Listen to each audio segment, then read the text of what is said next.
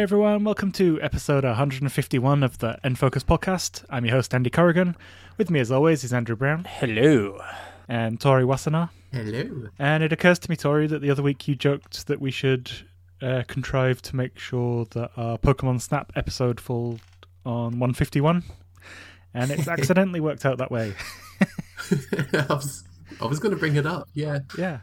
Uh, so, yeah, uh, a nice celebration, even though I don't think the numbers match, but okay, that's fine. So, yeah, this week we're going to talk about uh, new Pokemon Snap.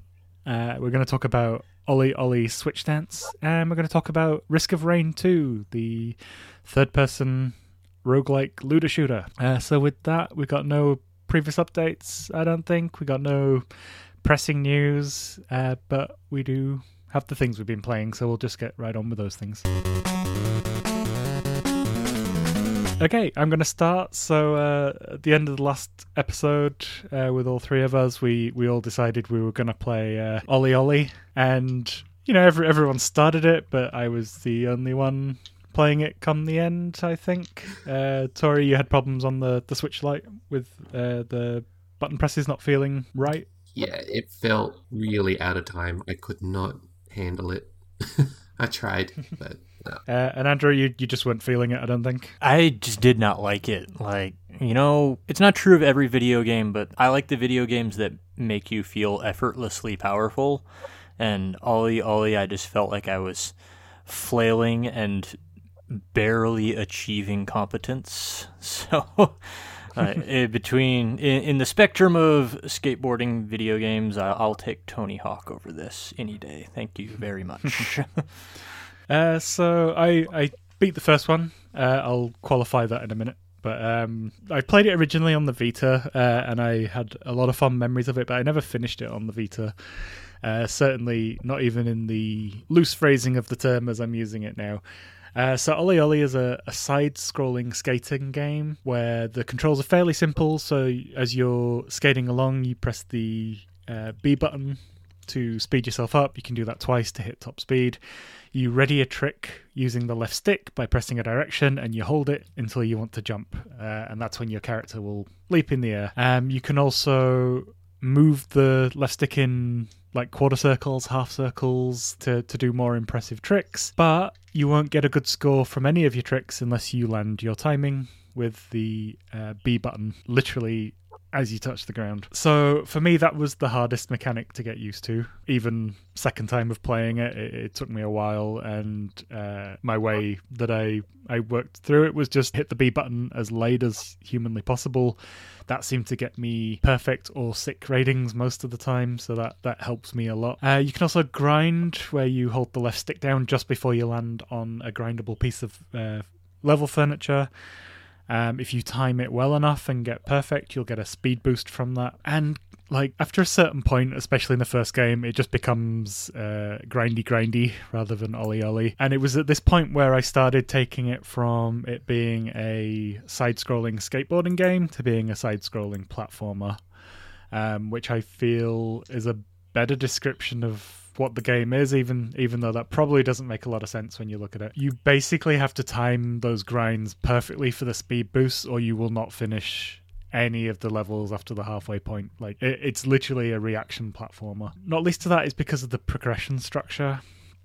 Um, so the only thing you actually need to do to beat a level is get from point a to point b uh, where you uh, reach your adoring public at the end who are all cheering you on and they're all dressed thematically appropri- appropriately for the level or the theme of the level that you're in. So you could just do that, not do any tricks or anything, and you can beat every level that way. However, a little bit like Tony Hawk's, each level has five stars that you can acquire by meeting the different requirements that it asks of you. So some of this could be getting all the collectibles in a level, some could be uh, grinding on certain elements of furniture. So there's a, a Russian army base level where you have to get all the helicopters. That's kind of fun. And then when you get all five stars in a level, then you unlock the pro version, and that gets a lot more difficult. And if you beat all those, then you get the rad levels, which are even more difficult. So some of those uh, five star challenges are incredibly difficult, and Uh, sorry to say, some of them were beyond me, so I, I was not able to complete this in the truest sense of the word. But I definitely made it through all the the standard set of levels, uh, and I, I'm treating the pro ones as you know optional challenge levels. So uh, yeah, that that that's my little mental workaround to get me around the fact that I haven't seen everything there is in the game. Yeah, the good the good thing with the challenges though is that most of them don't require you to finish the level uh, to count as being unlocked. So if you hit the target high score, then and then you fall on your ass, then that challenge is still completed. That's a quick rundown of OlliOlli. Um, I, I still enjoyed it. The more challengey stuff is, is beyond me, and I, I don't think I really have an interest in, in going through that. Um, but yeah, it's I, it's definitely a better thing to think of it as a precision platformer than it is a skateboarding game, especially with that uh, the lack of a need to actually ach- achieve anything of a high score or land those tricks. It's it's not not essential. Uh, also included in this version, because this is uh, OlliOlli Switch Stance, which is a release of uh, the first game and the second game. So OlliOlli 2 is pretty much more the same, but also a lot uglier. Uh, not a fan of the art style in this one compared to the other. Um, kind of looks, you know, if I'm being disparaging, and um, it, it looks kind of like a flash game. Uh, like that that's what you're dealing with. One of the things it does do better though is the uh, signposting about what everything in the level does. The, like the first set of levels which are set in Olliwood uh, skatable terrain is yellow grinding is blue hazards are red. Uh, they change that up as you get through the different um, areas but you know it's it's still a lot easier to read than the base than the original game. Uh, there's a couple of new elements. So the, they've added launchers, which are like slight ramps. So if you if you time the release of your trick at the right time, it will give you a massive uh, jump and a big boost. Those become essential again for some of the later levels. Uh, and they've also added a thing called manuals, which is just a way of helping you uh, keep your combo going, even between, you know, like trick areas. So what happens is you'll land, you'll pull left, uh, pull back on the left stick and tap B to plant your back foot, and you'll basically ride with the front of the board up uh, and that just extends your combo until you hit the next trick. Now, OlliOlli 2 does get a lot more difficult, so I'm I'm stuck at the moment on the penultimate level of the uh, the amateur levels, and this requires you to hit three boosts, get all your grinds on perfect, so you can keep boosting. And there's this this one section I cannot nail uh, where you are going under spikes with a higher roof, and you have to end your grind start a new mini grind and get it perfect to continue the boost to carry on further. Do it again, and then there's like an impossible set of steps after that.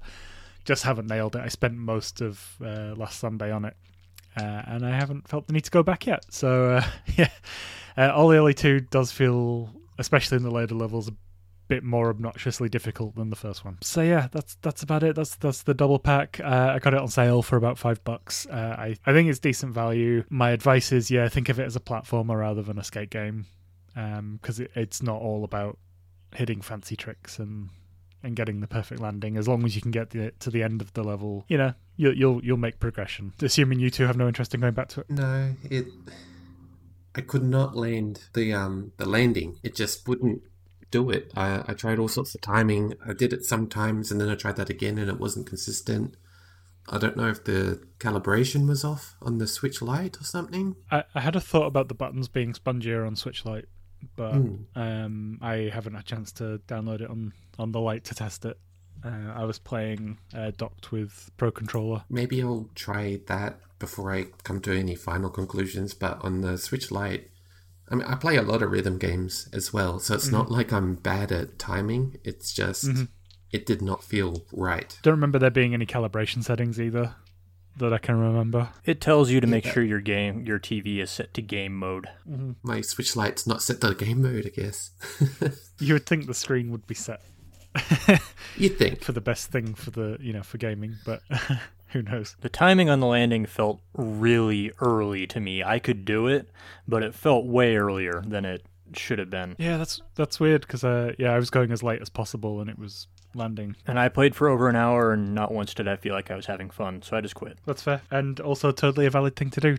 People don't don't feel like you need to struggle through something you're not enjoying uh, just to have completed it, which is a lesson I've only just learned in recent in recent years. Oh, if I was actually making forward progress, I would have kept going because the game isn't that long. Mm-hmm. But I also was not making progress. Fair enough. Uh, so yeah, that's that. On to one difficult sounding game to the next. Uh, Risk of Rain 2 is a looter shooter roguelike, uh, which by default should make it fairly difficult, I guess.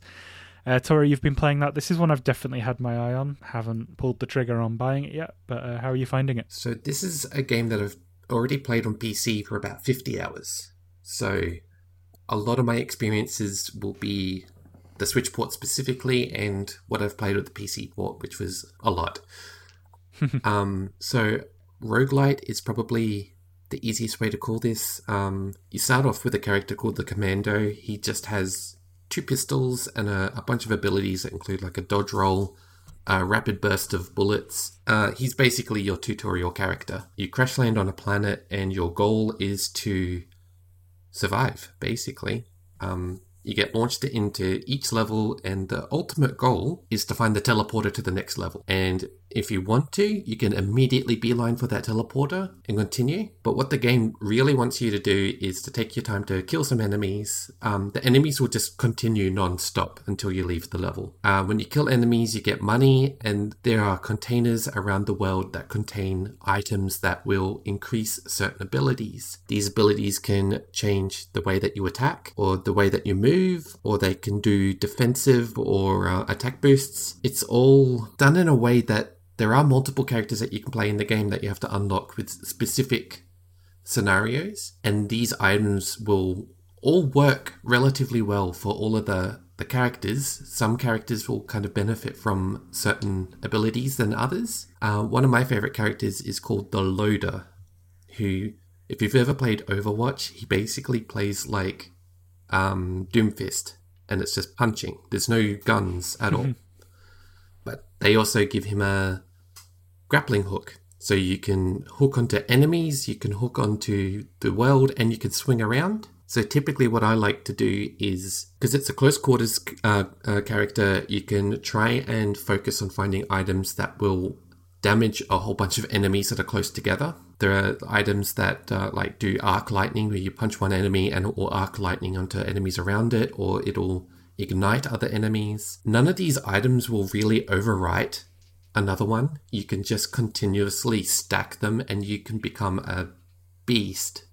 But the game doesn't become easier in you doing that either. Um, the longer you take in the game, the harder the levels will get.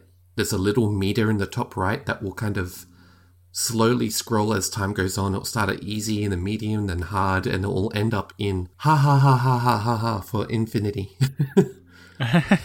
it's um it gets really tricky. It'll just continuously get harder and harder. So the longer you take on each level, it's a kind of risk and reward scenario. Um, you can take as long as you want on these levels, but it'll amp up the difficulty for the later levels because you're taking more time. Um, I always liked that that um, you can skip all the levels and get no items, and it'll be easier, relatively speaking. But those later levels are still scaled in a particular way where the enemies hit harder, or the enemies are just really tough. It's just it's really satisfying to get a whole bunch of items. I love getting the movement items. There's one that increases your sprint speed and you can just continuously stack it. I don't think there's an upper limit. um, there's a item that gives you an extra mid-air jump. So every one of these, I think they're called Hopoo feathers because the developer name is Hopoo Games or something. Mm-hmm. So every one of these feathers that you have, that's an extra mid-air jump that you have. And I've stacked it up to something like 10 or 20 before. Uh, and you, you get that speed up, you get that jump up, you, you're untouchable. But then if you get touched once by an enemy, you can die. Uh, there's a lot of one hit kills in this game that really rely on you not getting hit. Uh, one of my favorite things in the game is the teleporter events. So once you find the teleporter, you hit it, it has to charge up, and while it charges, it spawns a boss and a endless wave of enemies. It only charges the teleporter if you're in a certain um, radius of the teleporter. So sometimes it's out in the open and there's no cover, uh, and the boss has just clear line of sight on you. So it's in your best interest to you know hide from the enemy, but that might mean leaving the teleporter zone and it doesn't charge. And that's just going to make it longer for you because then when you go back and defeat the boss, you still have to touch the teleporter, and there's a lot of enemies and elite enemies that have certain properties like burning and and ice and the like. Yeah, it's it is difficult though. There's a very high skill ceiling to it. I, I believe they've added an ending to it now. There are a couple of ways to end a game without dying, Hmm. or you can just continuously just keep playing and playing and playing until you die. Either way is valid. There's an in game achievement system as well that unlocks more items, so it just widens the item pool. I guess that's the kind of overarching uh, progression system in the game. Uh, it can be, you know, defeat a certain amount of enemies in this time or do a teleporter event without being hit or taking damage. And it means that any runs that you do after that, you're going to have potentially a bigger arsenal, uh, more items that can help you with your attack or your dodging or your defense. And it means that every playthrough, there's probably going to be something new to to look forward to. I mean, even if there isn't something that you unlock between runs, there's always that feeling that every run is going to feel completely different. There's there's so many variables in the game, both in the player and the enemies and the levels. It's really fascinating. As for the Switch port specifically, they've added gyro aiming, which is a huge boost. It works really well. Um, it turns off when your character is sprinting, which is a huge plus. It means that if you're sprinting and you're, you're kind of wobbling your controller, it's not going to give you motion sickness. it dipped a couple of times when there were a lot of enemies on screen, but not to an unplayable level. Uh, it is something to note though. I played it mostly handheld. I, I want to try it a bit more docked to see if it has that same issue, but um, it looks great. Uh, plays smoothly enough that I, I wasn't having issues with it. It's just adapting from keyboard and mouse to controller. And there's so much to unlock. um, there's something like 10 or you only get one character to start off with, and then there's like another 10 or so to unlock. And there's dozens, if not hundreds, of items to unlock as well. Nice. Sounds interesting. Um, yeah, de- definitely one I'll uh, I'll keep an eye out for. Is the first one on Switch? Do we know, or is or is that not? I think it is. The main difference is the first Risk of Rain is a side scrolling game. Mm-hmm. And this is like a 3D adaptation of that game. That it, yeah, it, it's almost like a whole new genre. Mm-hmm. Yeah, it's the uh, the art style that got me in when they, they showed it off on a. Uh, I think it was an Indies direct rather than a, a full blown direct. I think so. Uh, Andrew, you ever played this one? I grabbed it on Switch when it first came out. Uh, they did a weird thing where they released it physically on Switch when it was still in early access on Steam. Don't know how they got away with that, but they did it. Wow. Yeah, and um, the game just felt barren when I started it. Like I, I even said in our end of episode that I was going to be playing it in the coming episode, and then I just didn't even mention it in the coming episode because there was just a whole lot of nothing there. But that was when the game was still in early access. They were still at the beginning of their their roadmap. I'm sure it's a lot better now. I should really give it another look. Yeah, it, it, it does feel like a little bit of a trickle to begin with. Uh, there's a lot of items that I just took for granted of having from the uh, when I played on PC on then moved to Switch. But um, the the achievements are done in such a way that you'll just unlock them without really knowing that they exist, and then you start going for the more specific ones. Yeah, for me, I think I want an en- an ending of some form. Um, yeah, Yeah. The, the kind of endless uh, roguelike thing puts me off a little bit. But if they've patched in an ending, be interesting to see how that triggers. I know of two. There's like a boss fight now, um, but before that, there was a thing where you could. There was a, a particular room that you could get to, like an, it had an obelisk in it, and you could obliterate yourself from existence on it, and that would end a run naturally. But yeah, you definitely recommend it. Uh, you've probably talked it up enough. that Andrew will give it another go at some point. Yeah, I'll, I'll keep an eye out. Worth mentioning as well, multiplayer. I've been playing solo, but there is multiplayer. Interesting. That's a that's a feature I'll ignore. You may not, because it's pretty hard, and having other people helps. and that was another problem I had when I was playing when it first came out. Is there was nobody playing it, so hopefully that has changed as well. If not, I'm sure you can rope Tori in for a couple of rounds. Oh hell yeah, I'm down. Cool. So the uh, last thing we're going to talk about this week is, of course, uh, new Pokemon Snap. Something like uh, over 20 years ago, the original launched on on N64, and you know it's portrayed as a you know, like a, a photo snapping game. You take photos of Pokemon in their natural environment, which of course you do.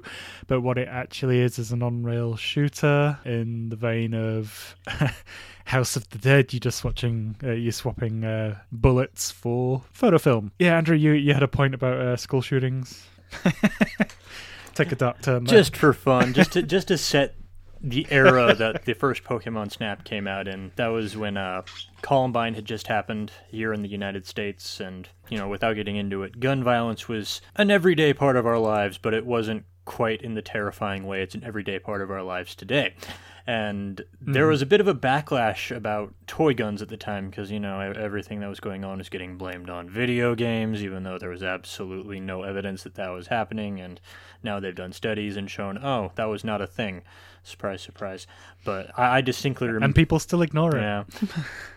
There's always old dudes out wanting to blame it on video games, but uh, this uh, I actually went to a store one day and uh, my brother had a Dreamcast and I wanted to get him House of the Dead because we both played that at the arcade and we really liked it. And the store had the House of the Dead. They did not have the light guns. And the clerk specifically told me it was because they didn't want to deal with parents complaining about guns being sold as toys, which is you know funny because Duck Hunt was out on the NES 15 years prior and was a, a big hit, and it was all about shooting guns at your TV. Uh, so then Nintendo comes along with Pokemon Snap, which is an on-rail shooter, but it's not a gun; it's a camera. So I, I just think that kind of shows what what Nintendo is good at. They're they're recontextualizing a popular genre, like with Splatoon, where the Splatoon is a shooter, but arguably the point is more to shoot at the terrain than instead of other players. Although actually mm-hmm. shooting other players is just as viable, but the argument is there for people who want to make a fuss about Nintendo making a shooter is actually you're shooting at the ground, not at other players. So it's not quite as as slick a sidestep as Splatoon is because it is a more direct, non-violent on-rail shooter. But I just thought that would be something interesting to point out about the zeitgeist that the first Pokemon Snap was released into. Uh, also, they did allow Mario to, to shoot things uh, in Ubisoft's Kingdom Battle, but of course they, they allowed that because the uh, Rabbids are annoying and no one minds them dying. And- so And there was also that Uh. Yoshi Safari game on Super NES that I just remembered exists. I didn't even know that existed. Oh, it's a Super Scope game on Super NES.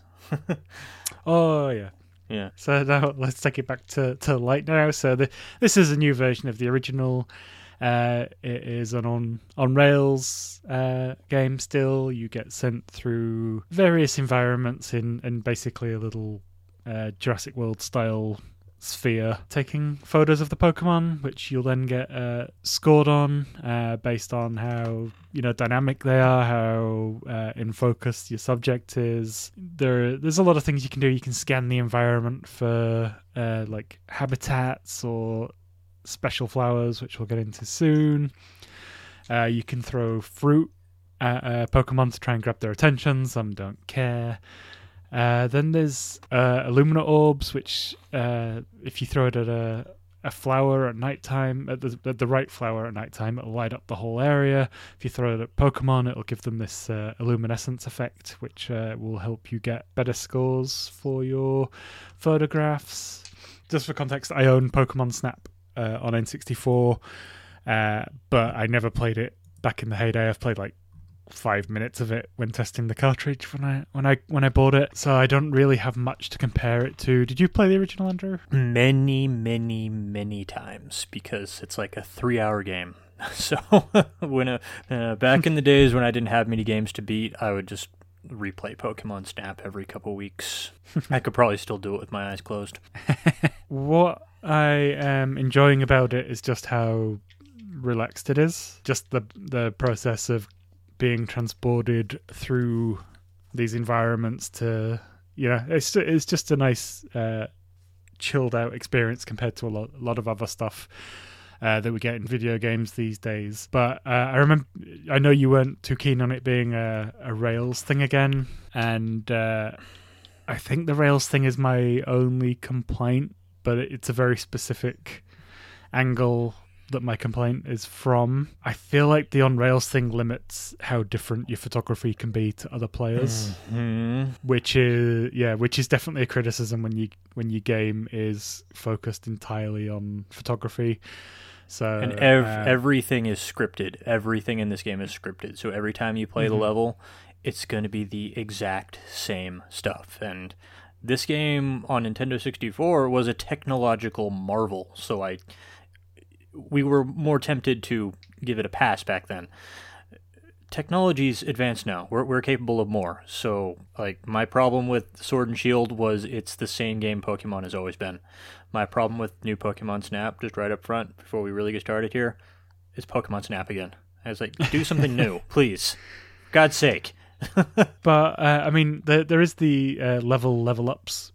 So the more you play a level, you'll uh, get XP based on the the photos that you take, and then when you get upper level, you'll play through the same thing, but different events will happen. I believe there's uh, four levels for each stage, which you know it does help vary it up a bit. But yeah, I it would be cool if it was a bit more dynamic and uh yeah so bit, uh, actually before we get into you know the the full depth stuff just gonna criticize this game off the bat three minutes in there's a Dedenne in the background in the professor's lab still haven't been able to take a photo of one in the wild what the hell guys it's just it, it's a pokemon tease please tell tori i feel like you're the furthest out of all of us Um, you can unlock the research camp as a photography site. okay so you're telling So- me Dedenne's not in the wild Not in the wild, but you can still take photos of it in the camp. All of the Pokemon that you see around the lab will be subjects in that uh, area. God damn it. Other things that I'm having uh, weird issues with is I will take a Pokemon of, say, an Anorak through 15 trees where you can only see a square of red and get a four star picture for it, but then take a close up, perfectly centered uh, photo of the same thing on the floor and get one star. Can you help me out with that one? No. That's not how stars work. Oh yeah, the stars. No, but the um the ranking. Are you talking So- about the number of stars you're getting for the picture, or are you talking about the bronze, silver, gold, diamond ranking handy? No, the number of stars. Okay, that that is not what that means. Oh, okay. The star is like your um the activity that they're doing. Oh, okay.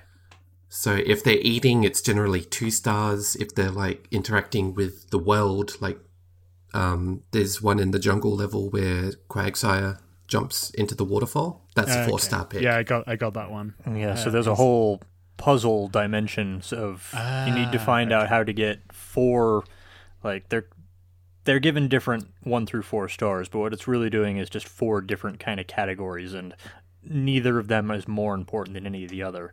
And to completely fill out your Photodex, you need to get all four hmm pictures for every kind of Pokemon in the game. So, in terms of content over the original game, where it was just one picture for each Pokemon and there was only like 65 in the entire game, there's a lot more to do in this game. I will give it credit for that. Uh, and that makes more sense with the request system now. Yeah, the request system's kind of hinting at how to get these three and four star picks. Uh, which is how I got the uh, Quagmire doing a, a dive bomb.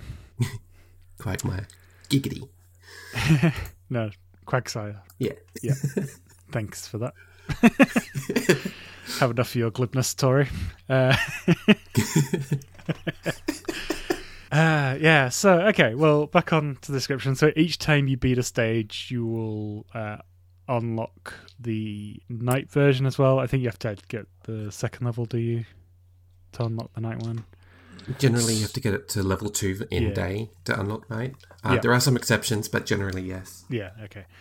Um, and the nighttime one, of course, brings out different Pokemon, has different ones that are active, some that might be asleep during the day, might be awake at night. Um, that's a nice uh, dynamic. Um, but it's more of the same. Um, sometimes they will take you through different paths through the same area.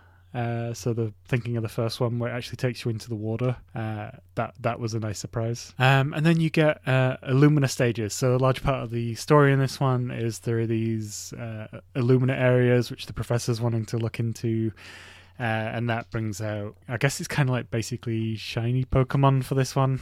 Uh, they'll be glowing because of something happening in the area. Uh, I w- won't go fully into that, but uh, yeah, uh, you consider them more boss fights. Yeah, kind of without the Well- fighting. Uh, boss photo shoots. Boss photo shoots. I say fights because some of the. Uh, so I've done four of them now. Mhm. They get progressively harder because the professor won't accept any photos of them not in the Illumina state. Hmm. So there are some conditions that you have to do to get them to actually glow. Okay, yeah, I'm just partway through the volcanic stage at the moment, just trying to get that up to level two. Yeah. And then there are resnaps. Uh, Tori, you want to cover that one? Yes. So resnaps. After you complete a level, you can save photos to your album. Um, if you're anything like me, you'll be like just a little bit uncentered in a photo. You might want to save it for like social media or printing out or whatever you.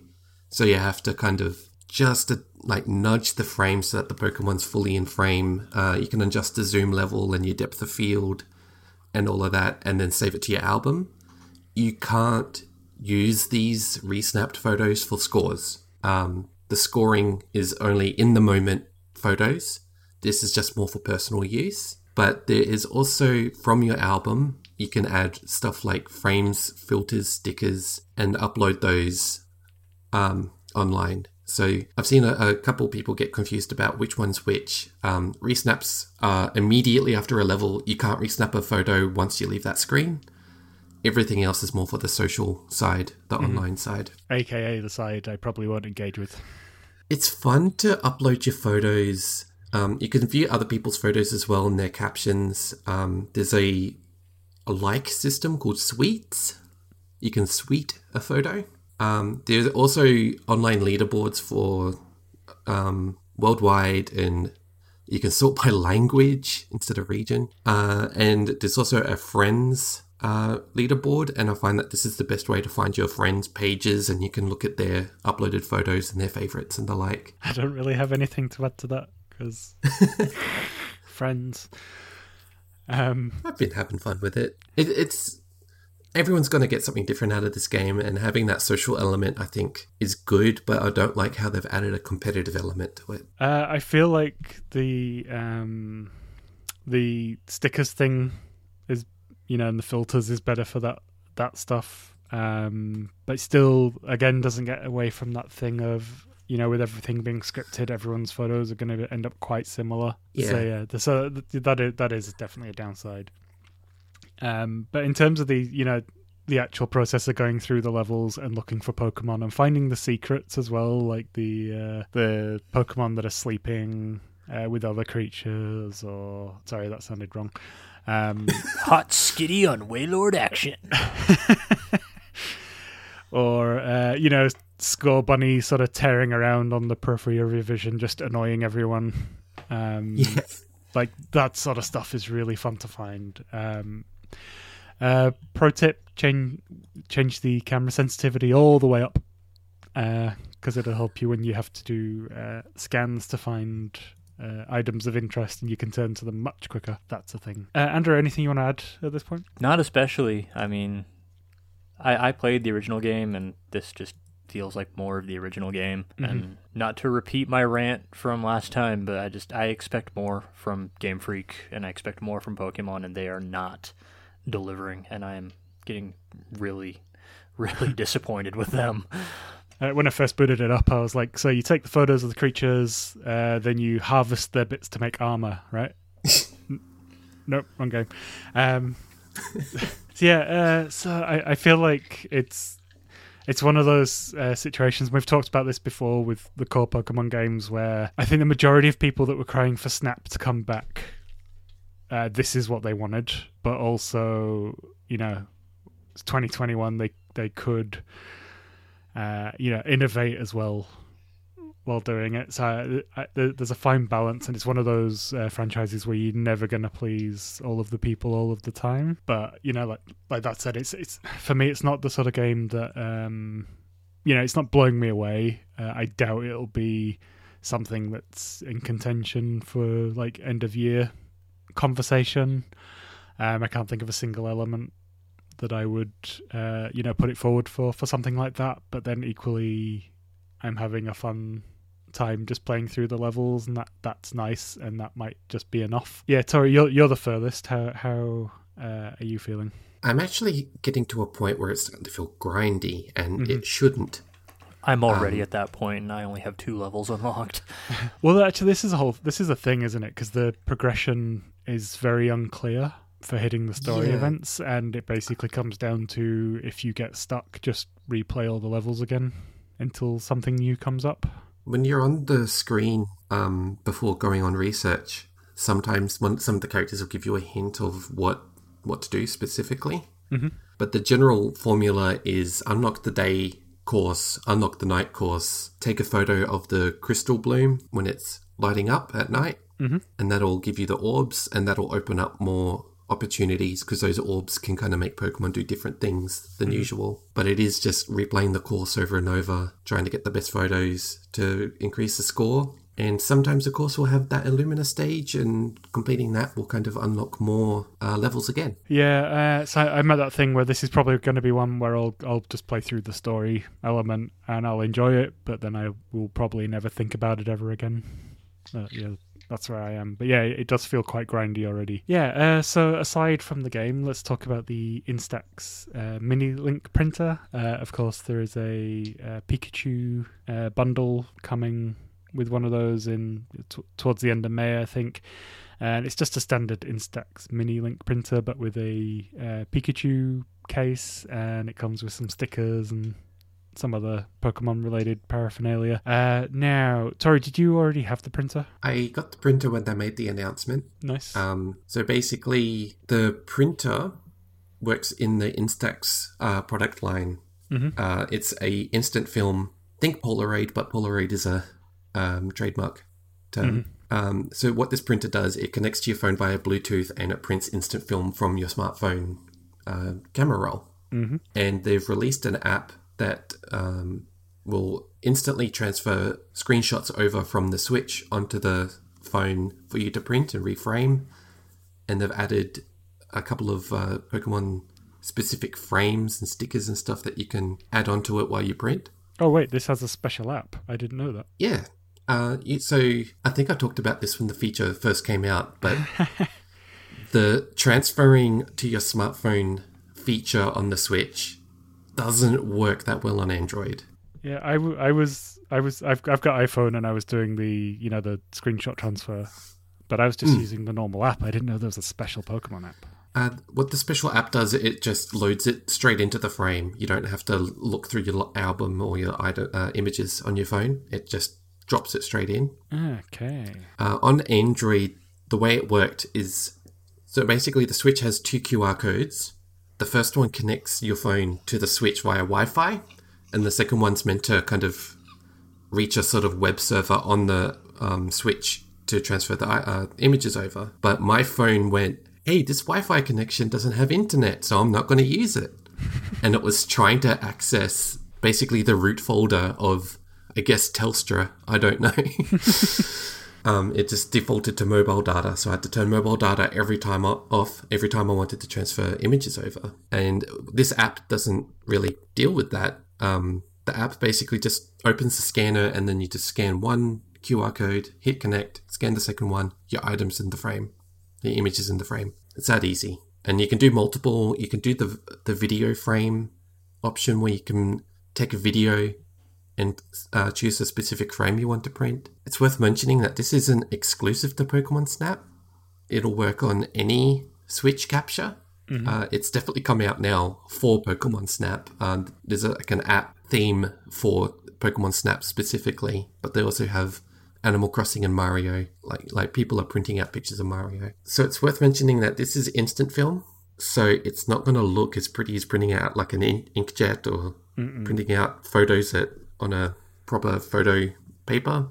It is going to look a little bit washed out, a little bit vintage. Personally, I like the, the added charm to that, but I've found that tweaking the, the contrast and the saturation of an image kind of adds to a, a bit more uh, dynamic range in these photos. Uh, if you just print out as is, if it's a daytime photo, it's sometimes removing detail from the Pokemon because it's so white. Um, I bought this uh, Instax printer on Friday. Um, my, uh, i- you know, just in case the Pokemon thing was was rubbish, which it's not. It's kind of pointless, but it's kind of fun. Was worst case, I could print off some pictures of my derpy cats. So it you know, it di- didn't feel like such a big risk because it's just a, you know, it's, it's a novelty, novelty thing. Um, Yeah. yeah, so uh, I, I mean, we've kind of already covered the verdict. Uh, so I'm glad it exists. I'm enjoying it, but it, I'll probably never think about it again. Uh, Tori, you'll be coming to the end of it soon, I guess. I think so. I don't know how many more levels there are, but the map is pretty filled out. Uh, and Andrew, you just think it's uh, not interesting because it's more of the same. It's fine.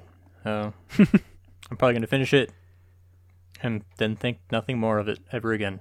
Because getting all four different star rated pictures, I don't know if I'm going to have the patience to figure out how to do that with every Pokemon and every map. And I'm already sick of replaying the first two levels over and over again trying to make progress. Yeah, I, I'm just gonna, you know, whatever photos I take, I take. If I need to take more to progress, I will. But yeah, that, that's where I am with that. Um, I was thinking though, as I was playing it, as you know, you're in the sphere and you're going through, make a Pokemon park builder. I want Jurassic World, but in a Pokemon theme skin. That'd be cool. Like you can make it easy for the kiddies. That's fine. I- I'd I'd be happy with a, a an easy, chilled out part builder. But uh, yeah, I, I I feel like that would be a really good uh, mix of franchise and genre. Well, like you said earlier, I, I'd play a Pokemon Monster Hunter. I mean, Final Fantasy already did that with Final Fantasy Explorers. I, I'd do a Pokemon version of that. Why not? Yeah, let's do it. Whose uncle works at Nintendo again? Maybe that's what Pokemon Arceus will be. That'll be interesting. Yeah. uh, so yeah, so that's that. That's uh, Pokemon Snap. Uh, good, but probably underwhelming.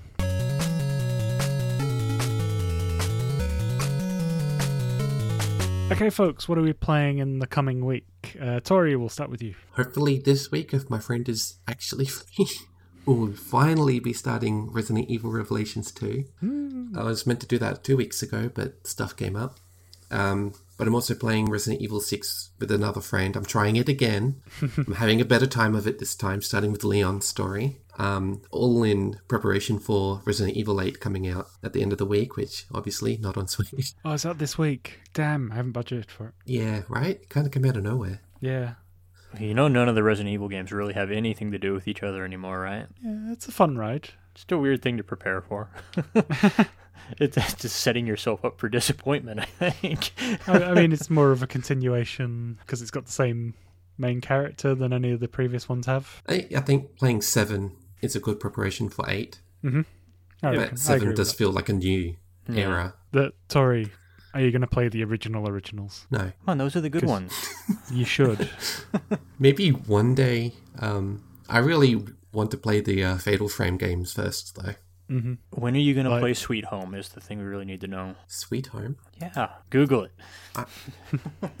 Google it right now. Uh, I I would love a original trilogy Resident Evil remaster on Switch triple pack. yeah. Like that that everyone complains about the tank controls in the originals, but I, I can I can still beat the first one like back of my hand.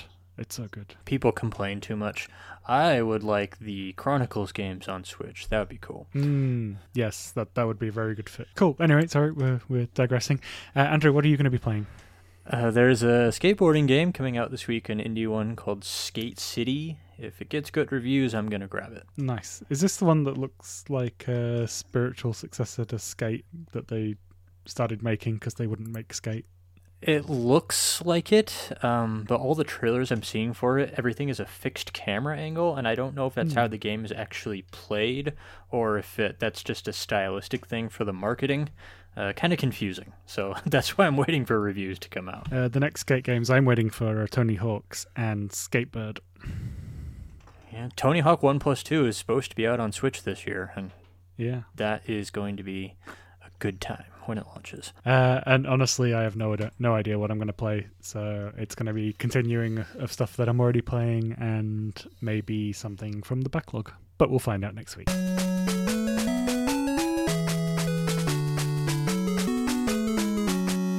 Thanks for listening to this episode of Focus. If you enjoyed this episode, please leave us a review on iTunes. It really helps us get noticed. You can also listen and subscribe on Stitcher, Spotify, and other podcast services. Make sure to also check out our sister shows PlayState for PlayStation and Power of X for Xbox. Be sure to join our Discord server to interact with the lively Game Podular community. Follow us on Twitter, YouTube, Facebook, and at GamePodular.com for updates, news, and other content. Links for all of these are in our show notes. If you'd like to support our shows, you can buy us a coffee or become a Game Podular Patreon. The details for both of these are on our website. Thanks in advance. This episode was edited by Andy, and you can follow him at Flame Roast Toast on Twitter, Andrew at Play Critically, and check out his long form reviews at playcritically.com, and myself at Stew2, that's S T W T W O.